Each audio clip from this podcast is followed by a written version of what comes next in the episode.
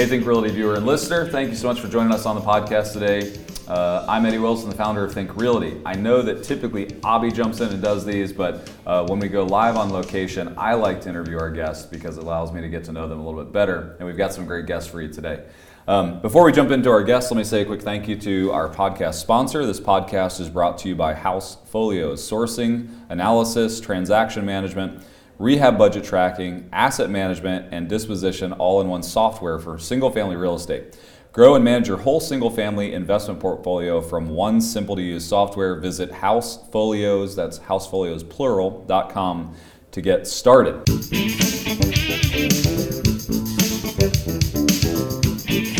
Uh, our guest today um, is Alex Baker, and Alex is with the Coastal Equity Group. Thank you so much for joining us today. Thank you for having us. Appreciate it. So, uh, Coastal Equity is uh, located in South Carolina. Correct. But then also lending all over the southeastern part of the country. Right. So we lend all the way from Ohio down to Florida, Alabama through the Carolinas. Very good. Do you primarily stay in fix and flip? Do you do some long term? Do you do new construction? What's kind of like your sweet spot? So we do a little bit of everything. Okay. Uh, I would say that we do a majority of new construction and fix and flip. Okay. Uh, started off on fix and flip. I actually used to flip uh, starting probably 10 years ago. Okay. So I, I started off as a borrower and then over time uh, built a fund, and then we got into lending from that from sure. that standpoint. But um, yeah, we, so we started fix and flip, bridge, new construction. Now we'll do uh, 30 year rentals, uh, some multi. Okay. Just try to make sure we have different programs for for sure. all of our clients. Yeah, diversifying for what they need. Exactly. That's exactly. Great. Very good. So we, I'm just going to jump right in. I'm going to give you the hard question. All right, okay. We'll get the hard question out of the way. Let's. I'm, I'm joking. It's not going to be hard. um, it's it is hard though in that it's unpredictable. The marketplace today is wild. The, Absolutely. We're in this like really strange marketplace. We had almost a 12 year rise, which is unprecedented. Um, now we have these weird uh, stats. So I'm going to give you a couple stats, and I want okay. to hear your first opinion on them. We're six and a half million homes underbuilt in the US. And even though we just had an unprecedented rate rise, 0.75%, the demand on single family housing has not reduced. We're still at still 6.5 million consumers still looking for a single family house wow. to buy. So that's stat number one. Stat number two is if rates rise again, 0.75, which they just raised, if they do it again in, in late July, early August, um, which it looks like that's likely, um, we still will not be at the same rate that we were during the Obama administration less than 12 years ago. Wow. So you have still the greatest amount of demand. We still have capital that, in you know relative terms, isn't super expensive. Um, and even though the American population through inflation is um, spending more than $450 more because of inflation than they were. They've lost $450 or $450 essentially monthly due to inflation. They're all making on average $1,300 more per month than during the Obama administration. Interesting. So we've got these weird stats, right? Right. So is the current place that we're in in our marketplace more driven by consumer sentiment or, you know, like their their feelings or is this a logical recession we're moving into, and where do you see this going? That's a good question and a, and a loaded question. So, it is a little loaded, yeah. so that was the hard part. No, it's great. You know, it's interesting because we see it on a variety of different levels. Um, on the on the lending side, we see it from our clients when they go to market with sure. their properties. We also see it from the rates because we're very um, in tune to, to what the Fed's doing, what inflation's doing, uh, making sure that we have the right products and, and how do we cater those to, to our investors. Um, but I personally, especially in the southeast, do not see any sort of slowdown in demand. Mm-hmm. Uh, and there might be a, a period in where we see prices start to curtail a little bit. Mm-hmm. But I think until we're able to meet that demand, we're going to be in a very interesting period. Sure. Um, and, and as rates rise, it possibly means that the person who was going to buy the $800,000 house now, you know, maybe looks at the $600,000 house, okay. the $500,000 house. But if you look during COVID uh, and, and actually track domestic migration, uh, most of that domestic migration occurred to the southeast, mm-hmm. to Florida, sure. to South Carolina, Georgia. So I think it's very interesting to look at those markets, um, and and not necessarily them being tertiary markets, mm-hmm. but they are protected from from other states and, and what you would see normally yeah. um, in a recessionary period. Yeah. So I've I've read a lot about where we are economically, and most of the economic pundits and uh, economists out there believe that the the real gap that has been created is in home values, right? Like we printed trillions of dollars, and corollary, you know, um, activity was home values went up, right? And so most people believe that that's what's hyperinflated right now. However, if you look at migration, like you look at the U-Haul index, you look at like where people are moving across the country, there's an argument to be made that there are some areas that it's just the new value of the home because there's that much demand versus other areas where the prices just went up. You think of like the states, you have three major states that had um, loss in people.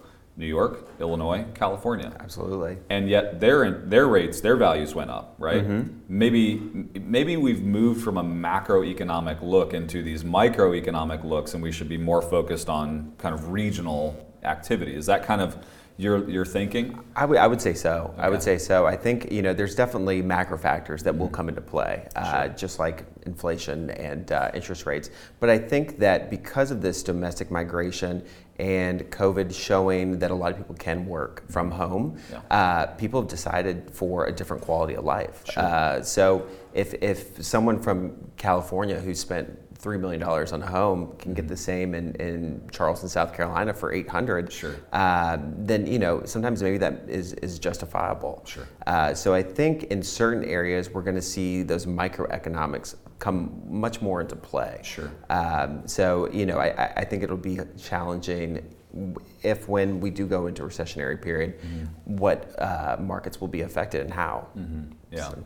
it's it is uh, it's, we're in this really super interesting time, right? I mean, it's unprecedented.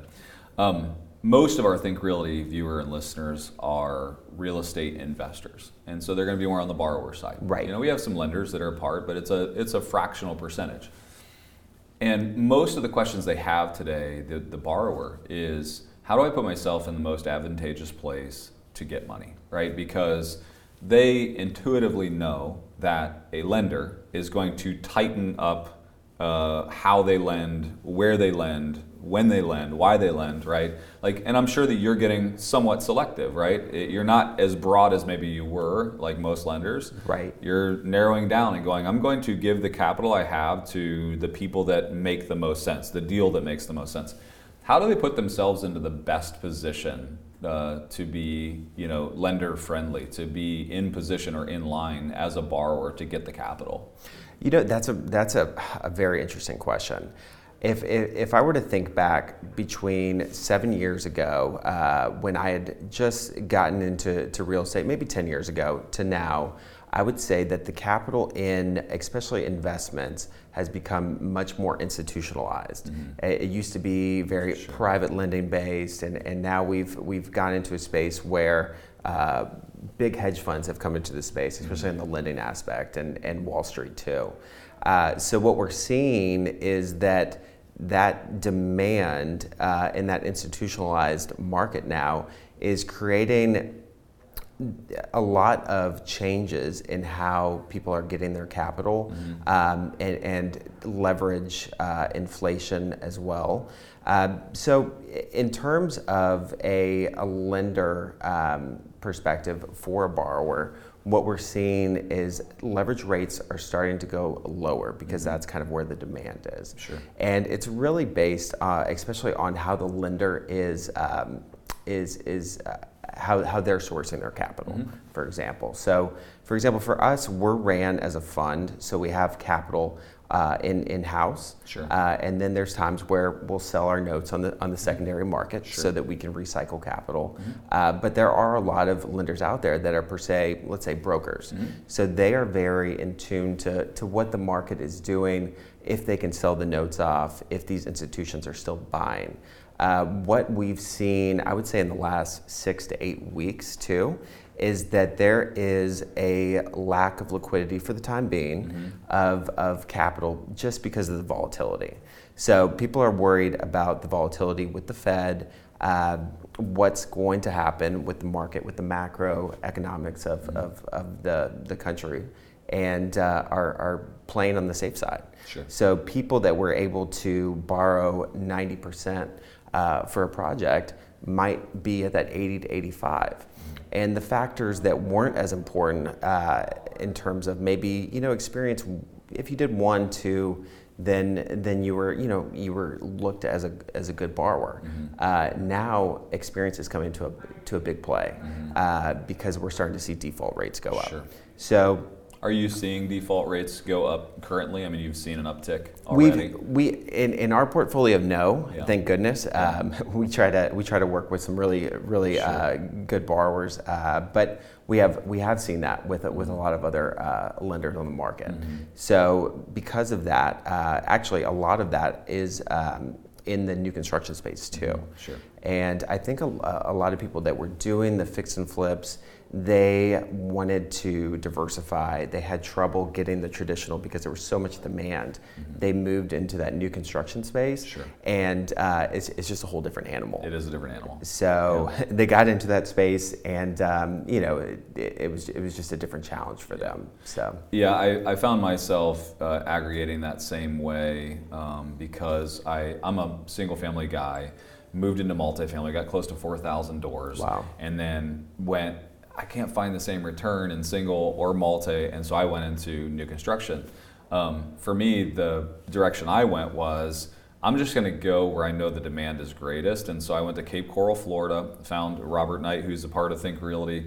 Um, he's a builder, he builds a couple hundred a year. And I just found a way to partner with him because then I could kind of take the risk out of it, right? Instead of going into something that I don't do, Right. just partner with somebody that does and find the opportunity together. And so we've been crushing it in Southwest Florida, you know, like it's That's been great. amazing.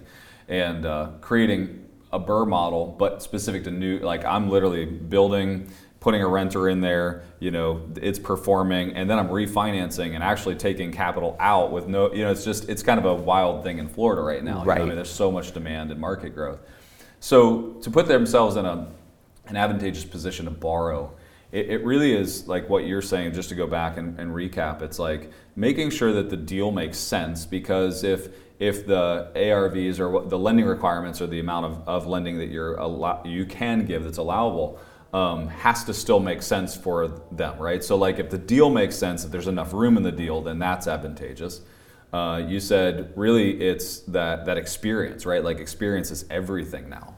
It um, is. Whereas one or two, it's like, okay, maybe I'll do it with this person. Right. But they've done 10 or 15, and maybe they've been through a previous downturn and they've got a decent portfolio and they've got some collateral. It's like that person kind of gets put at the front of the line, right? Exactly. Yeah. Yeah. So and, and we're taking other factors into account. So now we're looking at, at FICO scores Sure. too. So Yeah. we're you know we're looking to see an overall picture. Yeah. Definitely looking at the project as well. We actually just funded probably 40 to 50 uh, new constructions in Cape Coral too. Sure. So Yeah. we're seeing you know it's know a great market. It I is mean, a great market. It's really hard. I I, um, I have people. I have some short-term rentals there that just they they're coming in and renting them for six months at a time at full asking rate for Airbnb Wow. because they're looking for housing and they're like, well, instead of moving twice and renting a house, I'm just going to go to Airbnb that's already furnished. And you know, I'll ship my stuff down when I found find the house the house I want to buy. You know, so Exactly. it's a pretty wild, robust market right now that we're we're really excited about. Um, so one more step, you know, I want to ask just one more question on what you just spoke about, which is, you know, the national FICO average is dropping, right? Mm-hmm. FICO scores. Um, usually that's a credit utilization issue, right? Like people are experiencing inflation, they weren't Right. budgeted correctly. Now their average bill is going up $450 more a month, more gas, more milk, or whatever it is. And um, so, is there an allowance for that? Do you kind of like go, look, I, uh, we're watching FICO, but we also know that the average score is going from here to here, and so therefore there's kind of like a window, or you, is that kind of how you're looking at it? We do, we Okay. do, yeah. So I mean, we have a lot of flexibility. Um, what we have always done, especially when um, we actually had shut down for COVID, Mm-hmm. uh, we made sure that our borrowers have been true to us. We were true to them, and we kept funding their deals. Uh, it was it was interesting because we're starting to see, which I had hoped we wouldn't. Um, what had happened two years ago Mm-hmm. start to happen now in terms of uh, capital in the market for deals. So, But in that sense, we made sure that our, our borrowers who were uh, with us from inception, that we were able to still fund their, their properties. That's great. So we do have flexibility in that sense, uh, which is great, but we're starting to see the requirements for FICO across the board go up, Yeah. experience go up, leverage go down. Uh, people are going to have to bring a lot more capital to their own projects, uh, Right. equity skin in the game Yeah. in, in that sense. So it's, um, it's been interesting to see some of the newer people who would have maybe gotten to the market uh, six to, to 12 months ago, maybe take a pause. Mm-hmm. Uh, and, and that's kind of where we can come in, look at their projects too, to Sure. see if, uh, see if the numbers are good. Because Yeah. when we fund something, we want to make sure that they're going to make, Yeah. they're going to make money and make a good return. Yeah. Um, and hence kind of why we have our leverage requirements. So. And I, I want to make a quick distinction for the, the viewer, the listener, um, that the, the reason, you know, Alex, when he, when he referenced the fact that he has his own fund and there, these are discretionary, you know, kind of capital that he runs and he manages for his investors, it's different from the institutional market because you guys do have more discretionary um, opportunity. If, if we want to go to a true asset-based lending model, it, it takes a discretionary fund where you can actually look at the deal and go, you know,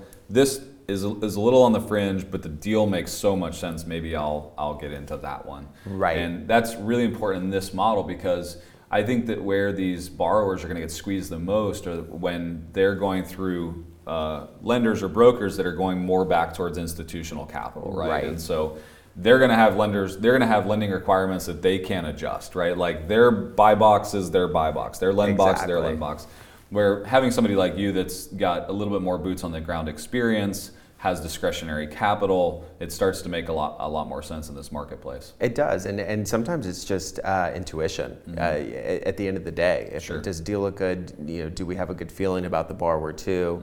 Checks all the boxes. Maybe there's, there's you know there's a couple uh, mitigating factors, but I think at the end of the day, you you know we, we look at it as an overall picture, Yeah. and and we're able to. Um, you know, we, we definitely try to make sure that we're protected as well. Um, we've, we've never had to foreclose on a property at all, but we always put you know a, a mortgage on there just Sure. just in case. Um, but it's um, it's definitely a changing market. So Mm-hmm. I think in the next six to twelve months, we'll uh, we'll see you know what actually does happen. Sure. Uh, because I think there's a lot of unknowns. yeah So. how do they get a hold of you if they're interested in, in working with you Absolutely, yeah. So we have uh, our website's www.coastalequitygroup.com, uh, and all of our contacts are there. We have our, our Facebook, Coastal Equity Group, and uh, our Instagram, Coastal Equity Group too. Very good so they can kind of follow you on social and, and They can give us a call, give us an email. So very good absolutely, That's great. Thank you so much for being a part of the show. Thank you. Uh, appreciate you being a part of the Think Realty conference as well. I appreciate it. Yeah, Thank you so much. Provided a lot of great value for our, our listeners. So, this podcast is brought to you by House Folios, sourcing, analysis, transaction management, rehab budget tracking, asset management, and disposition all in one software for single family real estate.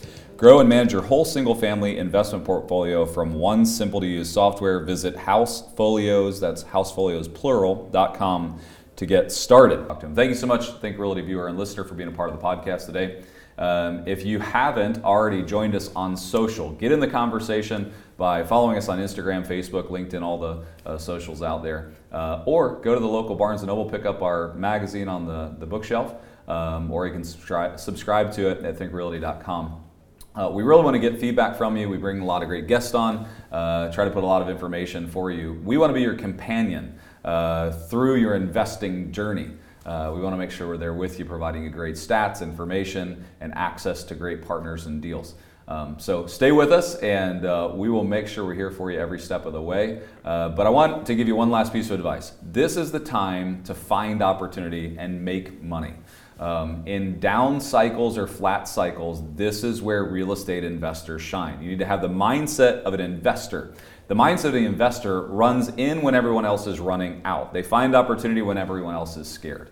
And uh, you need to make sure you cultivate that during this time. Don't be afraid. Go after the opportunity, find it, execute on it, and you'll call me back in a couple of years once this cycle uh, has moved away from where we currently are, and you'll thank me for doing just that. Uh, Warren Buffett just put $18 billion in capital on the sideline. He's not scared. He's going after the new opportunity that's going to present itself. You should do the same. Thank you so much for joining us. Uh, I, I wish you the best and happy investing.